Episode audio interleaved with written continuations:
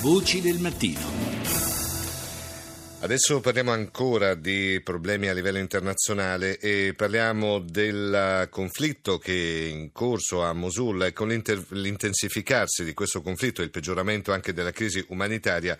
Il, lo scorso 15 gennaio, d'intesa con il Dipartimento di Salute del Kurdistan iracheno, Emergency ha iniziato a lavorare presso l'Emergency Hospital, il centro chirurgico di Erbil nel nord dell'Iraq, per garantire proprio assistenza medica eh, chirurgica alle vittime vittime di questo conflitto, vittime che vivono eh, ormai in condizioni veramente disperate. Allora ci colleghiamo, andiamo adesso nel Kurdistan iracheno, andiamo esattamente a Sulimani dove si trova, il, um, dove si trova Giacomo Menaldo che è coordinatore del programma di emergency proprio in Iraq. buongiorno dottor Menaldo. Eh, buongiorno a voi, salve. E allora, sono stati mesi di combattimento e continuano ad esserci combattimenti eh, molto duri, c'è la popolazione eh, civile stremata, che situazione c'è in questi, in questi giorni anche? Beh, eh, dal, dal, 17 ottobre è incominciata l'offensiva per riconquistare la, la città di Mosul e al momento i combattimenti hanno portato alla liberazione della parte est della città. Sì. E, che è avvenuta pochi, pochi giorni fa.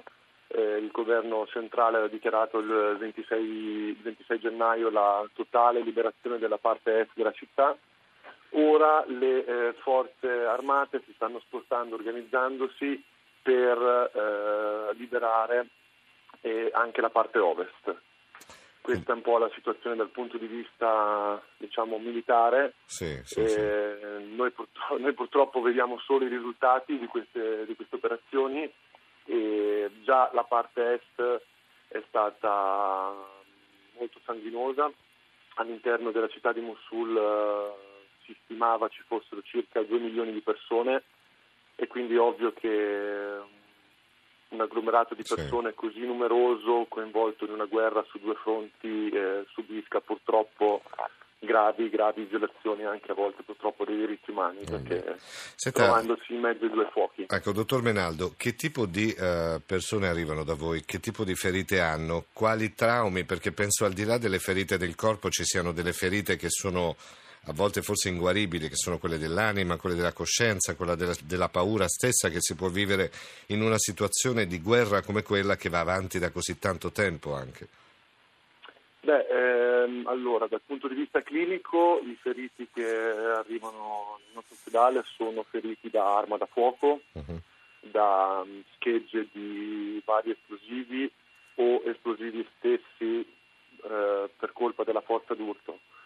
Queste persone sono ovviamente stremate perché eh, molte di loro sono state sotto regime eh, di ISIS per eh, più di due anni e, e la liberazione purtroppo non, non, avviene come nei film dove le persone se ne vanno ridendo e scherzando, ma certo. purtroppo avviene appunto con esplosioni, con eh, mortai, cecchini e soprattutto la popolazione è stata usata anche come deterrente per uh, attacchi aerei, quindi come certo. mani.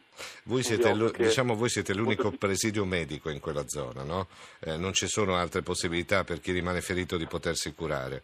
Uh, avete anche ampliato queste strutture ospedaliere. Uh, che cosa serve ancora? Co- co- cosa possiamo dire per poter in qualche modo aiutare, se vogliamo anche con l'informazione, una, un lavoro come quello di Emergency? Ma eh, purtroppo direi che da dire c'è poi poco, c'è tanto da fare.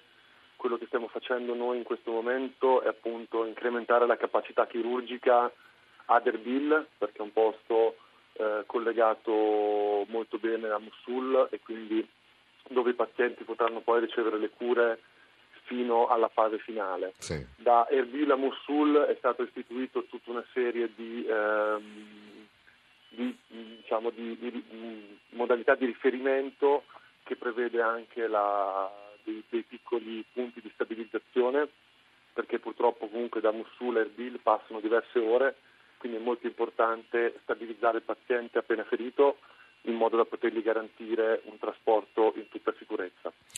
E... E nient'altro ecco, certo, no, no, infatti, certo, tanto lavoro da fare, un lavoro più che, come dire, eh, il vostro lavoro è veramente un lavoro prezioso proprio di aiuto alla vita, al di là di tutte quelle che sono le, le, le brutture di una guerra. Allora io ringrazio il dottor Giacomo Menaldo, ricordiamo coordinatore dei programmi eh, Emergency che si è collegato con noi dal Kurdistan iracheno.